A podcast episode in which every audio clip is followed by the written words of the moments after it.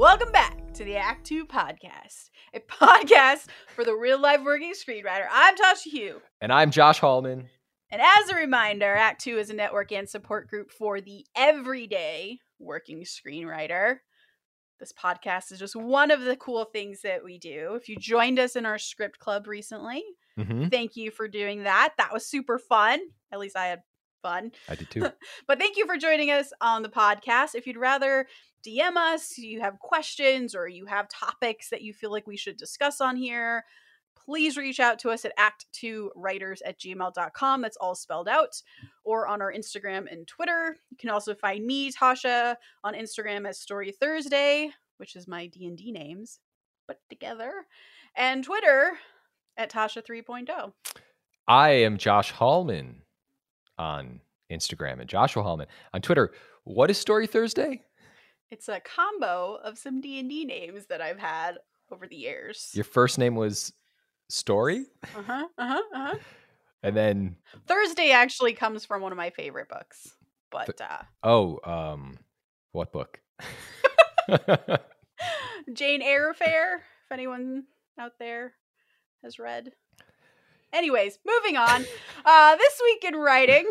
Big day. I'm excited. We're back, Tasha. I'm feeling really good about this podcast. Yeah. And I just want I just want to say that I pumped myself Okay. up beforehand, and in the last uh, one minute that we've been doing this, I'm I'm I'm here. I was gonna say I do feel a big energy shift literally in the last one minute. Is it because you're drinking a cold brew all of a sudden? No, it's because I I I engaged and I am treating this like a pitch where I'm all of a sudden like Oh shit! So on topic. I, it is yeah I have to now be activated for the next like 50 plus minutes and here I am and then as soon as this podcast concludes I'm gonna be like Tasha going back to what I was saying right before we started to record but I'm here let's go All right, let's do it. Okay. Um, I have some this week's in writing, which usually when that happens, it's because something terrible and stressful has happened. so that's happened. But I had like an interesting outlining epiphany this week that I wanted to share, I guess. yeah share it. So uh, in if i went to film school and in film school they teach you how to like schedule yourself or like schedule your script writing so that you do it on time. I don't know if you did that in film school but we did that. No. And then i was like oh this is great. I definitely should you know keep this in my brain and then promptly forgot but i brought it back this week and i have two scripts that i'm writing at the same time that need to be done around the same time Mhm. and so to make sure that i actually do them properly and and achieve my deadlines i wrote out each section of my outline. So first of all, I should say I outlined both of them extensively. So one is like a 40 something page outline that I wrote in a final draft that has every single scene written out and a summary of those scenes and what happens in them and little character bits if I knew them. And then the other one is sort of like a 20 something page prose document just written in pages, um, which are just all the moments that are going to be in the movie. So amazing I have these great outlines. Yeah, it's like so helpful. And the writing, by the way, is going so much faster because I have these outlines. So cannot I'm like I'm like completely team outline right okay can I can I ask you a quick question then Yes, please. Is there have there been any points where you've wanted to deviate from the outline, but you're like, no, stay on the outline? You know what's interesting is there almost every scene is completely different than the outline. Oh, but but but the intent is still the same. yes. 100%. Yeah. Yeah, or like like what I th- when I thought I was going to achieve this character moment early in the script, actually it's not right for that. So I'm going to end up doing it later, but I know I have to do that later. So for the most part it stayed yeah, intentionally the same. I see. I'm not worried yet. We'll see how it goes. Mm. But anyways, I took these outlines and I wrote on a piece of paper each section, like chunk of a chunk of it that I thought I could a- achieve like at the same time. And that might be two scenes, might be one scene, might be three scenes that I knew I could achieve at the same time if they're like the three scenes might be really kind of shorter scenes that I knew I could all write in the same day. And then I wrote just wrote it out by section and then attached dates to each one. And sometimes that date would be one day, like just March 3rd, That's it. It's going to take me one whole day to write that section. I know it, so I'm just going to say March 3rd. There are other sections that are harder that's going to take me maybe three days. So I'm going to just make sure that that's in there. So then as I go, I now have many deadlines for myself of when I need to achieve all of these things. And if for some reason I go over these many deadlines and I don't achieve it, I will then adjust it accordingly Mm. so that I can still that might mean that I have to do one extra scene on a day that I, I really didn't want to. I'm going to have to cram it in there and find time for it. But at least I know now where I am. And that has made the stress of having to do two scripts at the same time just halved. It's great. Highly recommend. Are you flip flopping between scripts on like Monday, Wednesday, Friday, or are you doing two in one day? Two in one day, morning and then after lunch, I gotcha. different scripts. That's perfect. You need lunch to recalibrate your brain, yeah, that's what I tell myself. and then you don't take a lunch, and then you just keep writing. I'm trying. I am trying to take a lunch for this exact reason because they are two different brain places.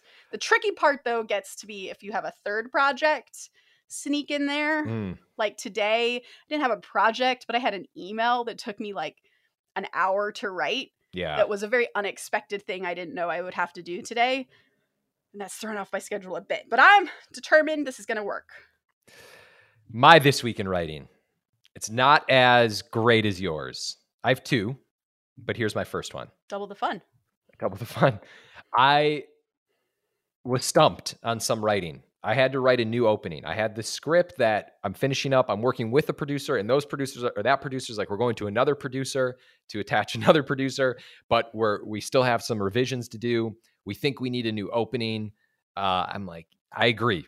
I, I think a new opening is what we need. So it was basically like, let's start this opening in ac- in action.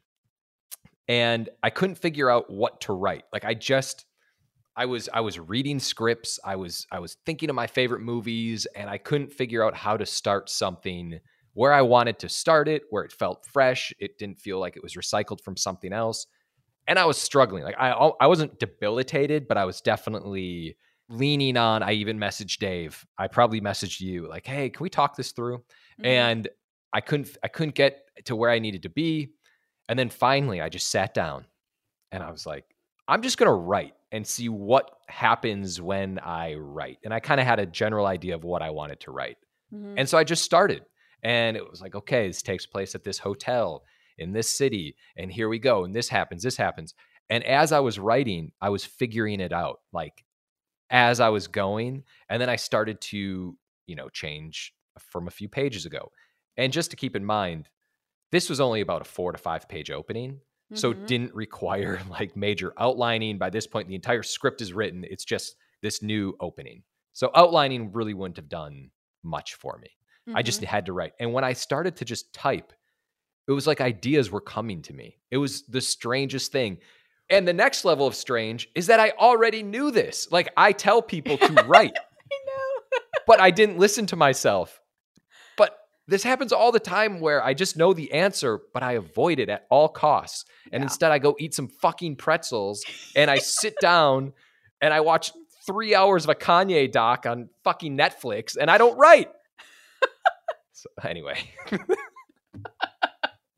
That cold brew's already kicking in. sorry, I got, I got, I got fired up. I got fired up. So, my point being is when in doubt, Mhm. just start typing. It's beautiful. You have to. Yeah, it's so weird. But you're right. We do talk about it all the time. And that happened to me this week. I texted you and I was like, yeah, so I hit this point in the script and I have I I'm I'm broken. I can't do it. I don't know. I just nope.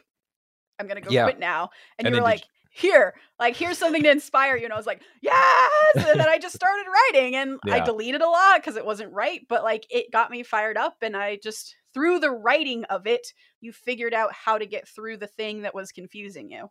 Yeah, it's so weird knowing that you know how to do something, but you don't do it because you don't think you know how to do it. It's like a weird, vicious cycle. That's such a good way of putting what our entire lives are as writers.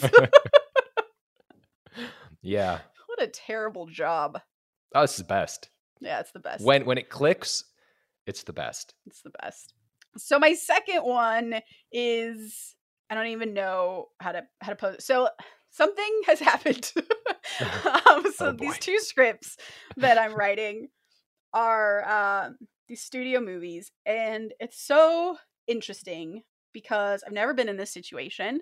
Usually, like you have your production meetings, you maybe have written an outline beforehand, and they've given you notes on the outline to just kind of make sure that you kind of pay attention to these as you go to write the script, or just a notes doc, a single notes document, and then you go to write. But here, in these both these cases, I have like four different notes documents for each project that have come from different people on the producing side either either different people or like just different times like they've written they've thought about a different note and so they wrote a whole new d- notes document and sent me that and then the next week they woke up and had new thoughts so they wanted to send me that notes document so now i have all of these notes documents that are like if you can imagine it just like sprayed across my room as i'm trying to write while also having my outline next to me it's a lot of fucking information Wow. to try to hold in your head and there's there seems to be absolutely no way to hold all of that information and write well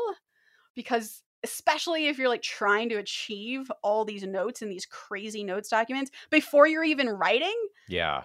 so I'm presenting it as a problem because I don't have a solution yet. Like what I'm doing is probably not right, but again because it's the first time this has happened to me at this sort of extreme ridiculous level, I'm still sort of figuring out the best way to handle it. It feels like the best way to handle it is to cull all of the notes together in a way that works for my brain. So maybe it's like breaking it down to by by ti like timeline in your in your movie like this this note applies to the opener this note applies to the Yeah. like maybe but that also will take a really long time and you your deadline like the the weeks you're given to write a script do not include putting together a notes document so that you can write it's like you need those 10 weeks to write the actual script.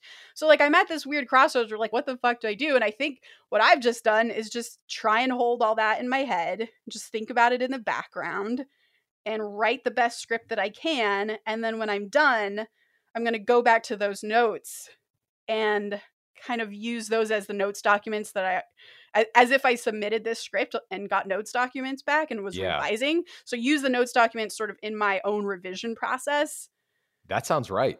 does That's- it That makes sense to me. really I feel like you're going to read, you're going to retain the big things, then you're going to write the script, and then you're going to reread the notes and be like, oh, okay, there's some medium and smaller things that I can incorporate in.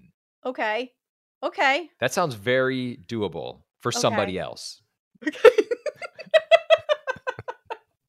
I'll be the experiment. I'll let you know how it goes. Not for me, but for you, I know you can do this. But that's at least okay, that's how well, I'll give you an update in a that's how I would weeks. approach it. Yeah, I got these notes. Boom, here are the big things. And then you put them in. Yeah, that's easy. Okay, It's Yeah? difficult but easy. It's like difficult easy. Does that make sense? it's kind of like what you. It, that's your this week in writing. It's difficult but easy to get through writer's block. Oh. Yeah, just write. Just write. All right. My second this week in writing. Mm-hmm. A huge lesson came from you, Tasha. Me. Yes, you.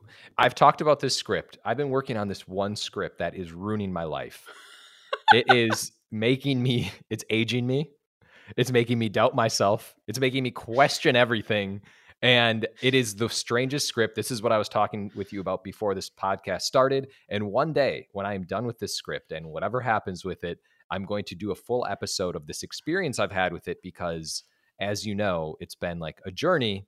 And without getting too far into it, I Wait, feel can, like can I interrupt you for a sec? Can you Yeah. do me a favor and like from now on start writing in your journal just like one line feelings that you're having as you're going through this, I so will. that when we come back to it, Oh, yeah. The the the thing is is I do feel like what I'm going through could happen and has happened to other people. I'm at that stage where I'm so far into it that I can't let go. yeah, And it's like a script that I love and believe in, but at the same time there's it's just constantly problematic. that's the thing is it's going to be an amazing movie.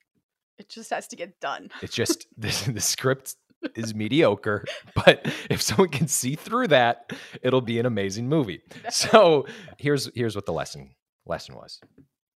So my care the, the the idea of this movie is that it's kind of like this Amblin feel. There's supposed to be an Amblin vibe, this thriller. There's an adventure aspect that it's not like Goonies adventure, but kind of like a darker adventure. And I I was having a lot of trouble in the setup and my character wasn't really likable. She was very aggressive. She was really closed off, and she. This is a character that's been kind of in dis, in older drafts, but has changed. But she hasn't really changed enough. Anyway, we start talking about this, and you basically pointed out that in Amblin movies, which I believe to be accurate, is that a lot of times these characters, when they're around other people, they're like, "Hey, everything is fine. I'm good. I'm good," and they're constantly like a shell, and they're sheltering themselves off from what their actual problem is. But when we see them alone, you see how vulnerable they are and how much they're falling apart. Mm-hmm. And I actually thought that was like a really important note, not just if you're writing like an Amblin movie, like mm-hmm. that kind of mm-hmm. vibe, but just in terms of like getting a having like a character that you feel for and yeah. you side with. Yeah. Yeah, it was interesting because it was like we I I love your hero, but I can see in the setup how when you're just coming to it fresh, you're just sitting in the movie theater with your popcorn and the movie comes on, that there are moments where because she was sort of bearing her soul a little bit too much on her sleeve, that like it would be harder to root for her right away. But then, yeah, but then like we started talking about Amblin films, which this very much falls into. It's like, oh yeah, like they sort of don't like they're those are saved for for sort of a side moments, and that's what makes you really love them because you see all, all the things that you just said which yeah. I, I, do like i it was like an epiphany as we were talking about it that made a lot of sense for your particular character but you're right like i feel like that's a that's a rule that can apply across the board for how to get someone to root for your hero yeah i think so right yeah. like if you if you feel like your character's unlikable at any writing any kind of script I, I really feel like that's a good solution where it's like they're one way with one person and they're completely uh, like everything is fine. But when you see them by themselves, they're really struggling. Yeah. Yeah. How can you not root for someone like that? well, because we can all relate to that. I know, I know. Oh, I'm good. I'm good. You're putting up a putting up the wall. The and then wall. like taking ET for example, you know, it's like that boy he ends up bearing his soul to ET, right? Like yeah. essentially. So then yeah. you you need that kind of later on in the story. Yeah. You need that one uh definitely. What would that be like a mentor type? Mm-hmm. Not a mm-hmm. mentor, right? ally. Mm-hmm. Yeah, which you have. I mean, you're writing an Amblin movie. It's amazing. It's mm. fine. It'll be fine. Anyway, I'm back. I'm good. I'm good. Everything yeah, is fine. Yeah. All right. So those were our this week's in writing. This week yeah. in writing. This yeah. whatever makes sense. Yeah. TWIW. TWIW. Yeah. okay. All right. Huge topic today. yeah. I feel like this is a good you topic. So Today's episode comes from an article that you did find that I did. I think so. It was. I, I mean, I, yeah. oh, sure, I found it. I, I, don't remember finding it. Someone found it. Um, it's about Steve Jobs and his process that actually really applies to writing and pitching. So we're going to talk about what was in the article, which is Steve Jobs's Steve Jobs's pitching process. Mm-hmm. And because he was one of the greatest minds of our generation, I think this is going to be great. We're going to learn so much. I do too. I and I just want to add because we I, we I know we've talked about this before and we talk about pitching a lot and it's so important and I almost feel like pitching goes beyond pitching a movie it's also when you get into a room with an executive or yeah. whoever you're always pitching something you're pitching yeah. your movie yourself yeah and I was thinking about this like Steve Jobs is one of those people who was just captivating. When he spoke, he had it under control. He mm-hmm. had his mm-hmm. vision. Whether you agreed with it or not, he had his vision. Mm-hmm. And there's there's there's a handful of people like that. Like I know this is not going to be a popular thing to say, but like someone like Johnnie Cochran, like that guy like jumps out of a screen and you listen to this guy. And oh, that's interesting. Yeah. I was thinking sure. about this like Barack Obama, yeah. Ronald Reagan. These are people that captivated yeah a lot of people whether you I probably shouldn't have used a lot of these examples that I've used but That's just the way it is. I, I'm just I'm just saying. No, you're right. You're absolutely right. I'm just saying there's a reason why these people are so captivating. That's what I found interesting was like I just assumed Steve Jobs was a genius, which he was, but also just assumed that genius was what allowed him to go on stage and immediately know what to say and make everything he said magic. That that was just part of what was inherent in his genius. Yeah. Which, by the way, is also how I feel when I see other writers succeed in really great ways. I'm like, oh, they must just be a genius. They just must be better than me. And that's why they're getting all these amazing things. But, and this applies to writing as well, the seemingly natural talent that was Steve Jobs, all of that was actually the result of a lot of hard work. Yeah which is what we're going to talk about today. So I find it very inspiring and also just a reminder to come back down to earth. 100%. And just before we jump into this, the reason I gave some of those examples I just gave a minute ago, I'm using those because I've read these examples in other books. Like those are people who have been pointed out. Oh, interesting. Anyway, okay. Okay. All right. All right. So here we go. Step one. I should I should backtrack and say, Yeah, yeah, say yeah, what, what this article is. So um, this article comes from Inc.com. It's written by Carmine Gallo or Gallo. Mm. And the article is titled A Longtime Apple Designer Reveals Steve Jobs' six step rehearsal process he used for every presentation. So these are going to be the six steps that Steve Jobs would apparently go through every time he would have one of those awesome Apple reveal presentations that Josh would always watch live and Mhm. text me about while watching. oh God, I love Steve Jobs. I love him. And yes, I still watch the Apple keynotes. Are they as good? No. Because No. of this. Because of this right here. Yeah. All right, step one start rehearsing early. So, Jobs apparently would not wait until the entire presentation was ready or written. He would just start practicing whatever he had.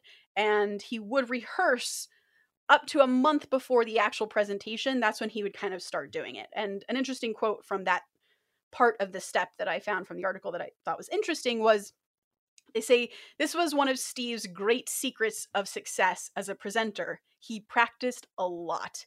He went over and over the material until he had the presentation honed and he knew it cold. Yeah. So, how does that apply to screenwriting and pitching? It's a little different in the sense where, you know, he can start rehearsing and he kind of knows it's a product launch.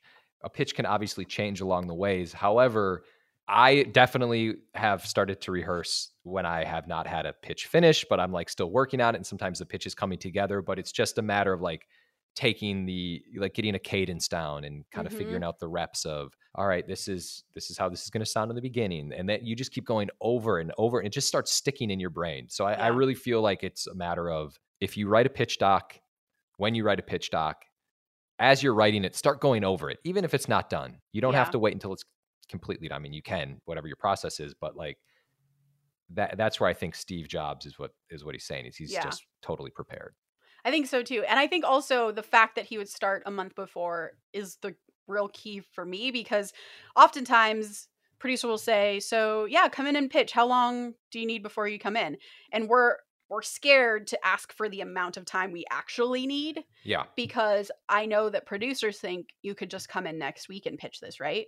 And no, it takes like it can take me a month easily to because you have to figure out what the movie is or the TV show, which is even harder because it's a full season of character arcs and story. So you have to figure out what that is. Then you have to find a way to articulate it, and then you have to hone it, and then you have to practice it. Those are each step of those takes at least a week to do. So Yeah. I try to ask for as much time as I can and kind of say, well, when do you need it?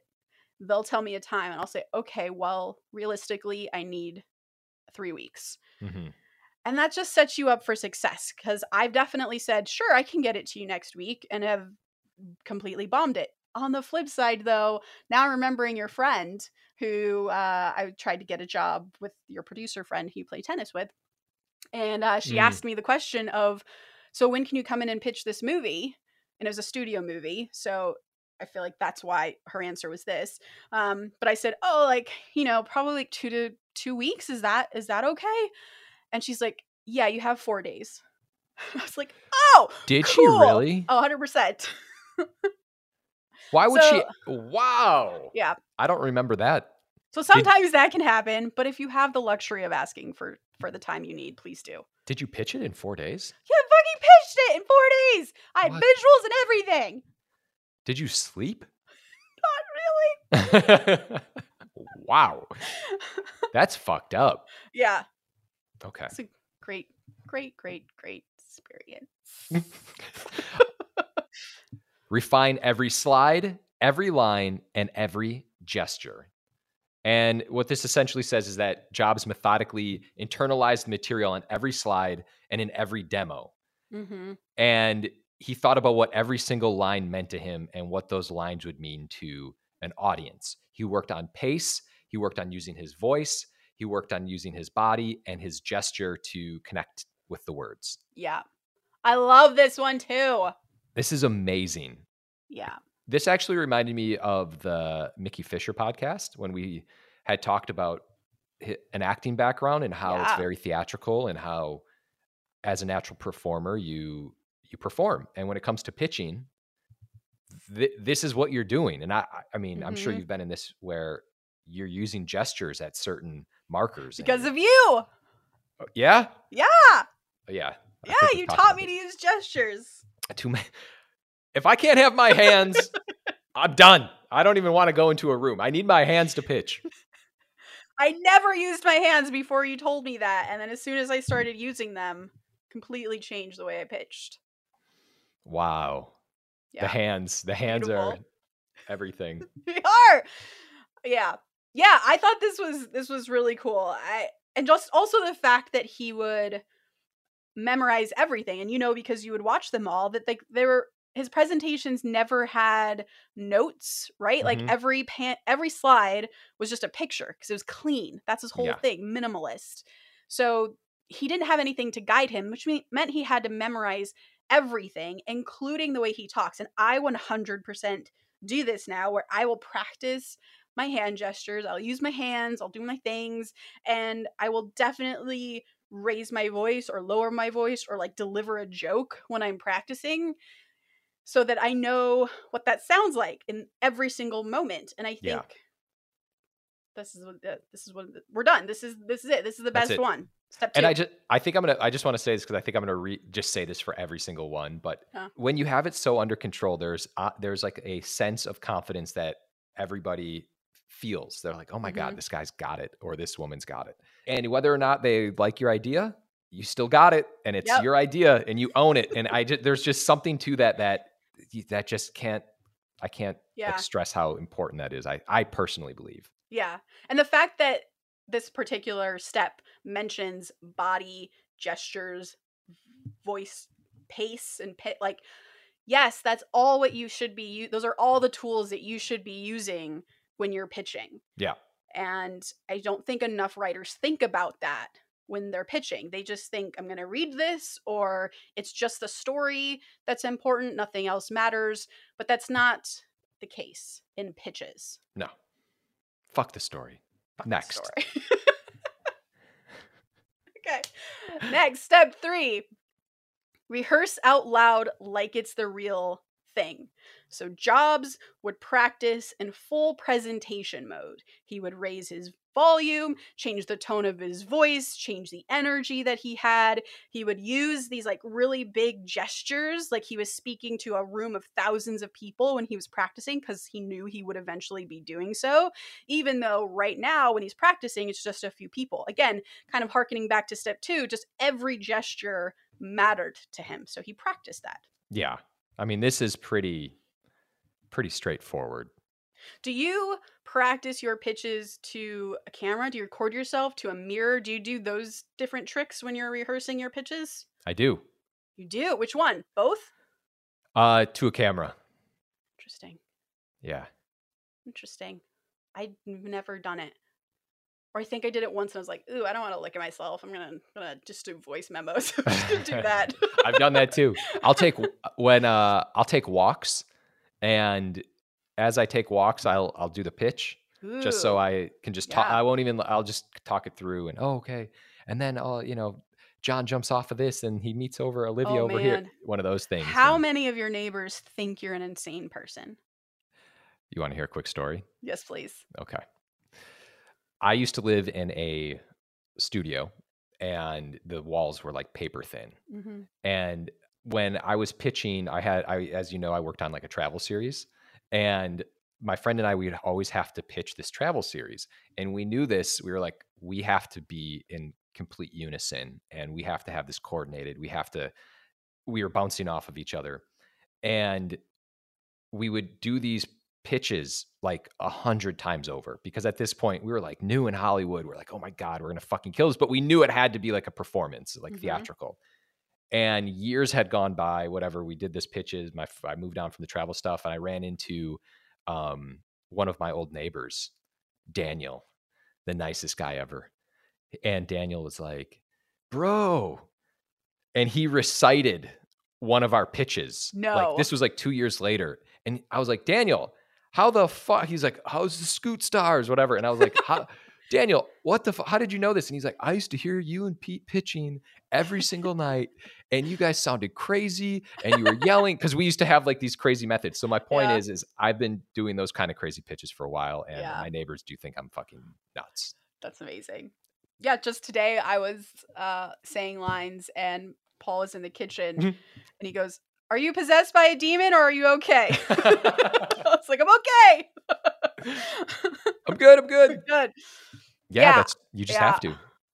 I've never done the mirror thing. I have done the voice memo thing, and that has been helpful because I will like go on a walk, listen to the voice memo of my pitch, and be like, "Oh, that's really boring," or "I totally tuned out there. I should look at that part." Yeah.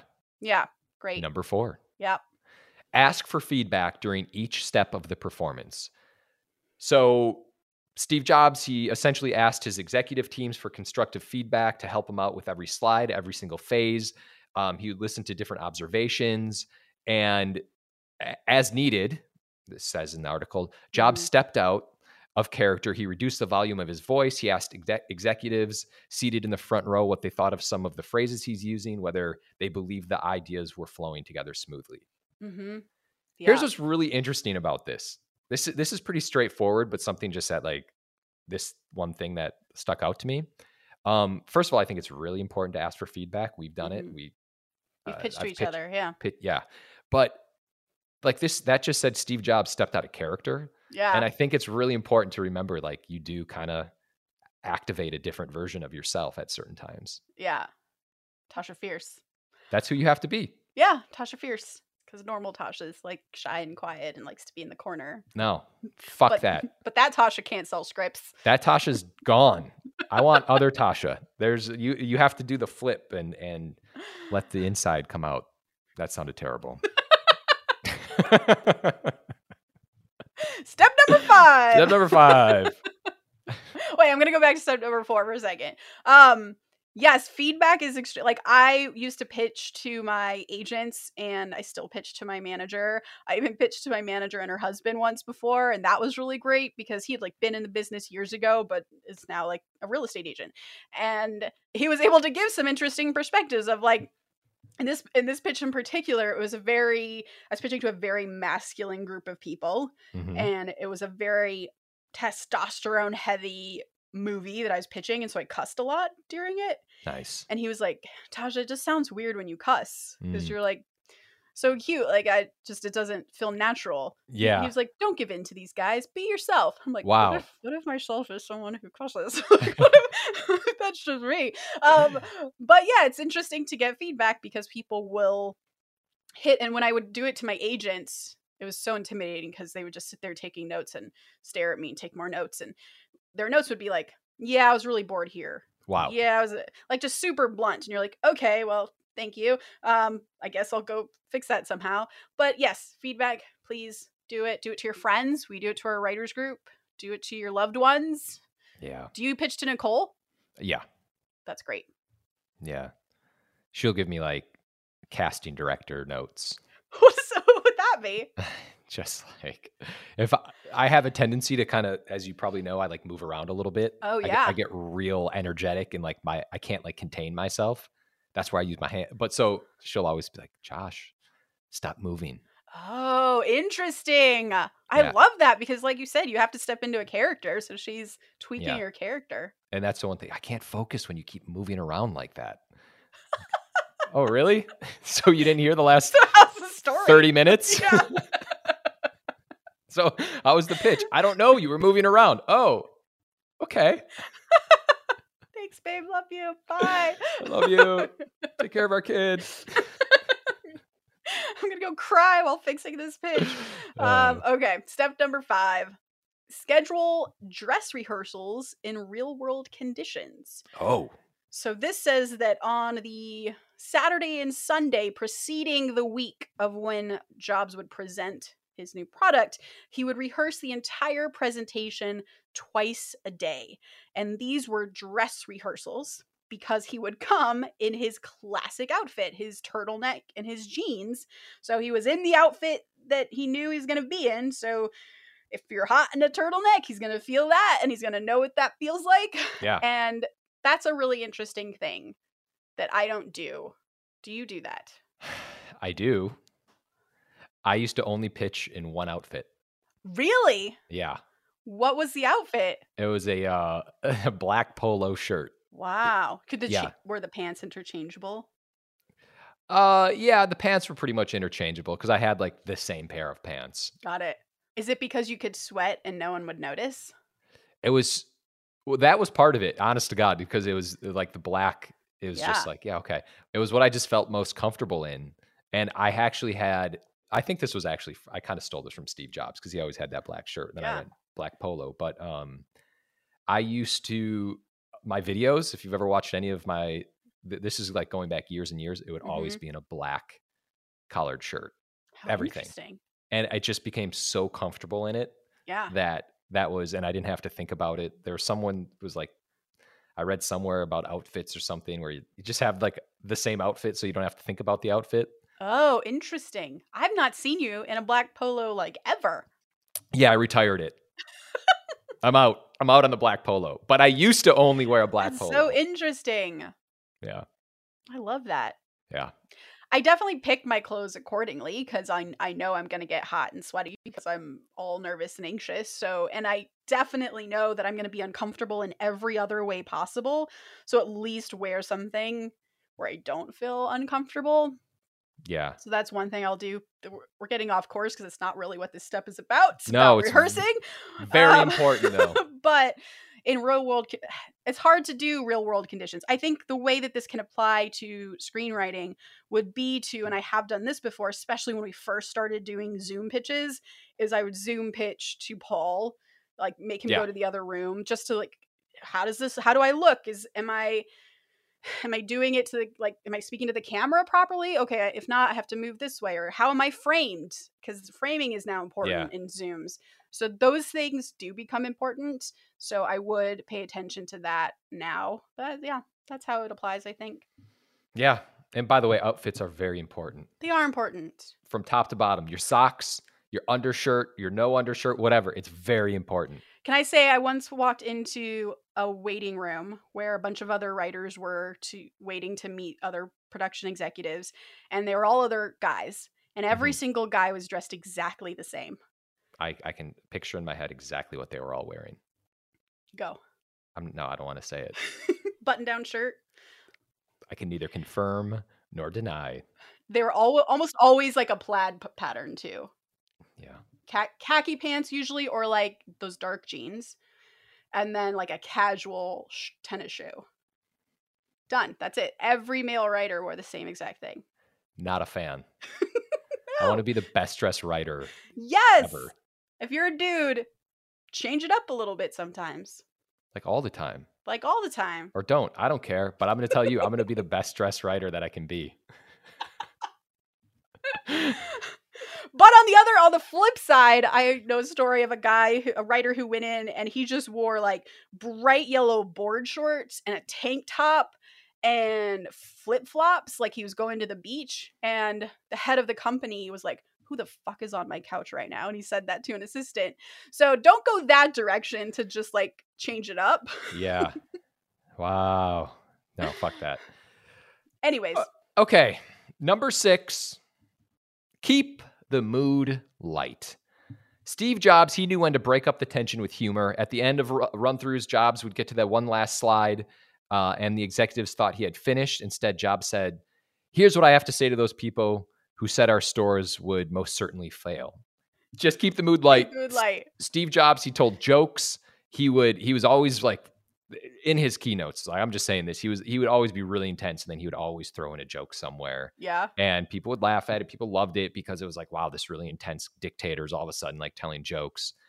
Because it makes him a real person. I feel like if he was just dictator Steve Jobs, you're like, why do I want to buy a product from a dictator? Oh Yeah. no, he's funny. He's a human being. He's just brilliant. 100%. And there's in this uh, article, I think this is really important. It sums up everything. It says to sum up, Jobs recognized the power of public speaking by treating keynote presentations like theatrical performances and by rehearsing like stage performers do. Jobs elevated the business presentation to an art form. Mm-hmm. Like Yeah. that's beautiful. Yeah.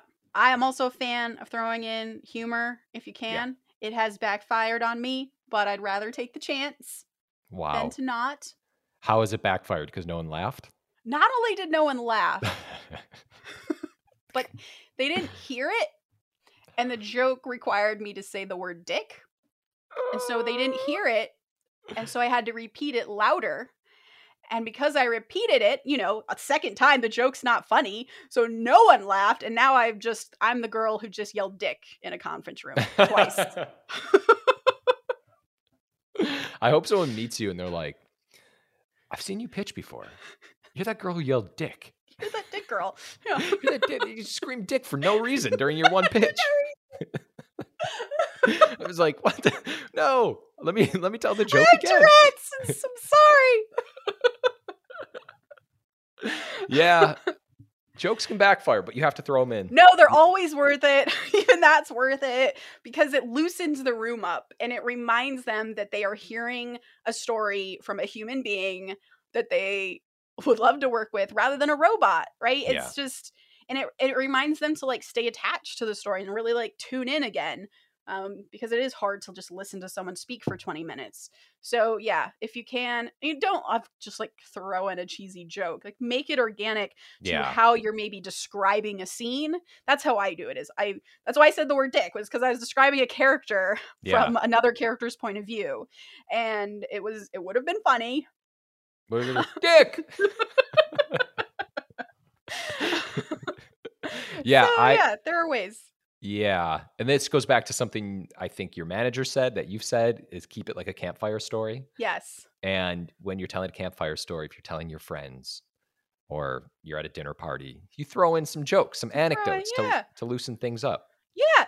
You almost, al- which is a weird human thing, but you definitely always want your friends to like laugh at what your story is. Oh my God. Even if you're telling a horror story, you usually kind of throw in a joke. you have to. Because if you're not laughing, are you even living? Oh my god! Quote of the day. Quote Joshua day. Hallman. All right. I'm going to wrap up by reminding people about the awesome Heroes Journal that we unboxed Yeah. recently. I love it. And it is a to do journal for if you're trying to log what you have to do today in your writing. It is a daily journal if you need to write about gratitude or need to better understand sort of what's preventing you from from doing the, the goals that you have set for yourself. And it's all sort of framed in this fun adventure way. Yeah. It's really awesome. And if you want one, check it out. Go to heroesjournal.co and use our discount code for our listeners, ACT2 at checkout, and you will get 10% off. And it's awesome. Please go check it out. We love it. We use it. I do. I legitimately love this thing. Yeah, it's so awesome. It's it's great. All right, quote of the day. Yeah. You're going to like this one, Josh. Yeah. Remembering that you are going to die is the best way I know to avoid the trap of thinking you have something to lose. You are already naked. There is no reason not to follow your heart. Steve Jobs. Wow. I do love that. That it, wow. I I love it. It's very much Josh is always talking about you're going to die tomorrow, so might as well go do the thing. it always inspires me. Yeah, we're we're just gonna die and we're gonna regret not doing shit. Agree. All right. Please remember to rate and subscribe because you're gonna regret it if you don't. Yeah, what are you gonna die and not rate our sub- subscribe to our podcast? No, you are not. no. Do something worthwhile in your life. Rate us. Follow us at Act Two Writers for more awesome writing stuff. You can follow me, Tasha, at Story Thursday on Instagram or on Twitter at Tasha 3.0. And I'm Josh Hallman on Instagram, Joshua Hallman on Twitter. And as always, Act Two Podcast is a production of Act Two, a network and support group for the everyday working screenwriter. This episode was edited by Paul Lundquist, music by 414 Bag, which you can find on Spotify.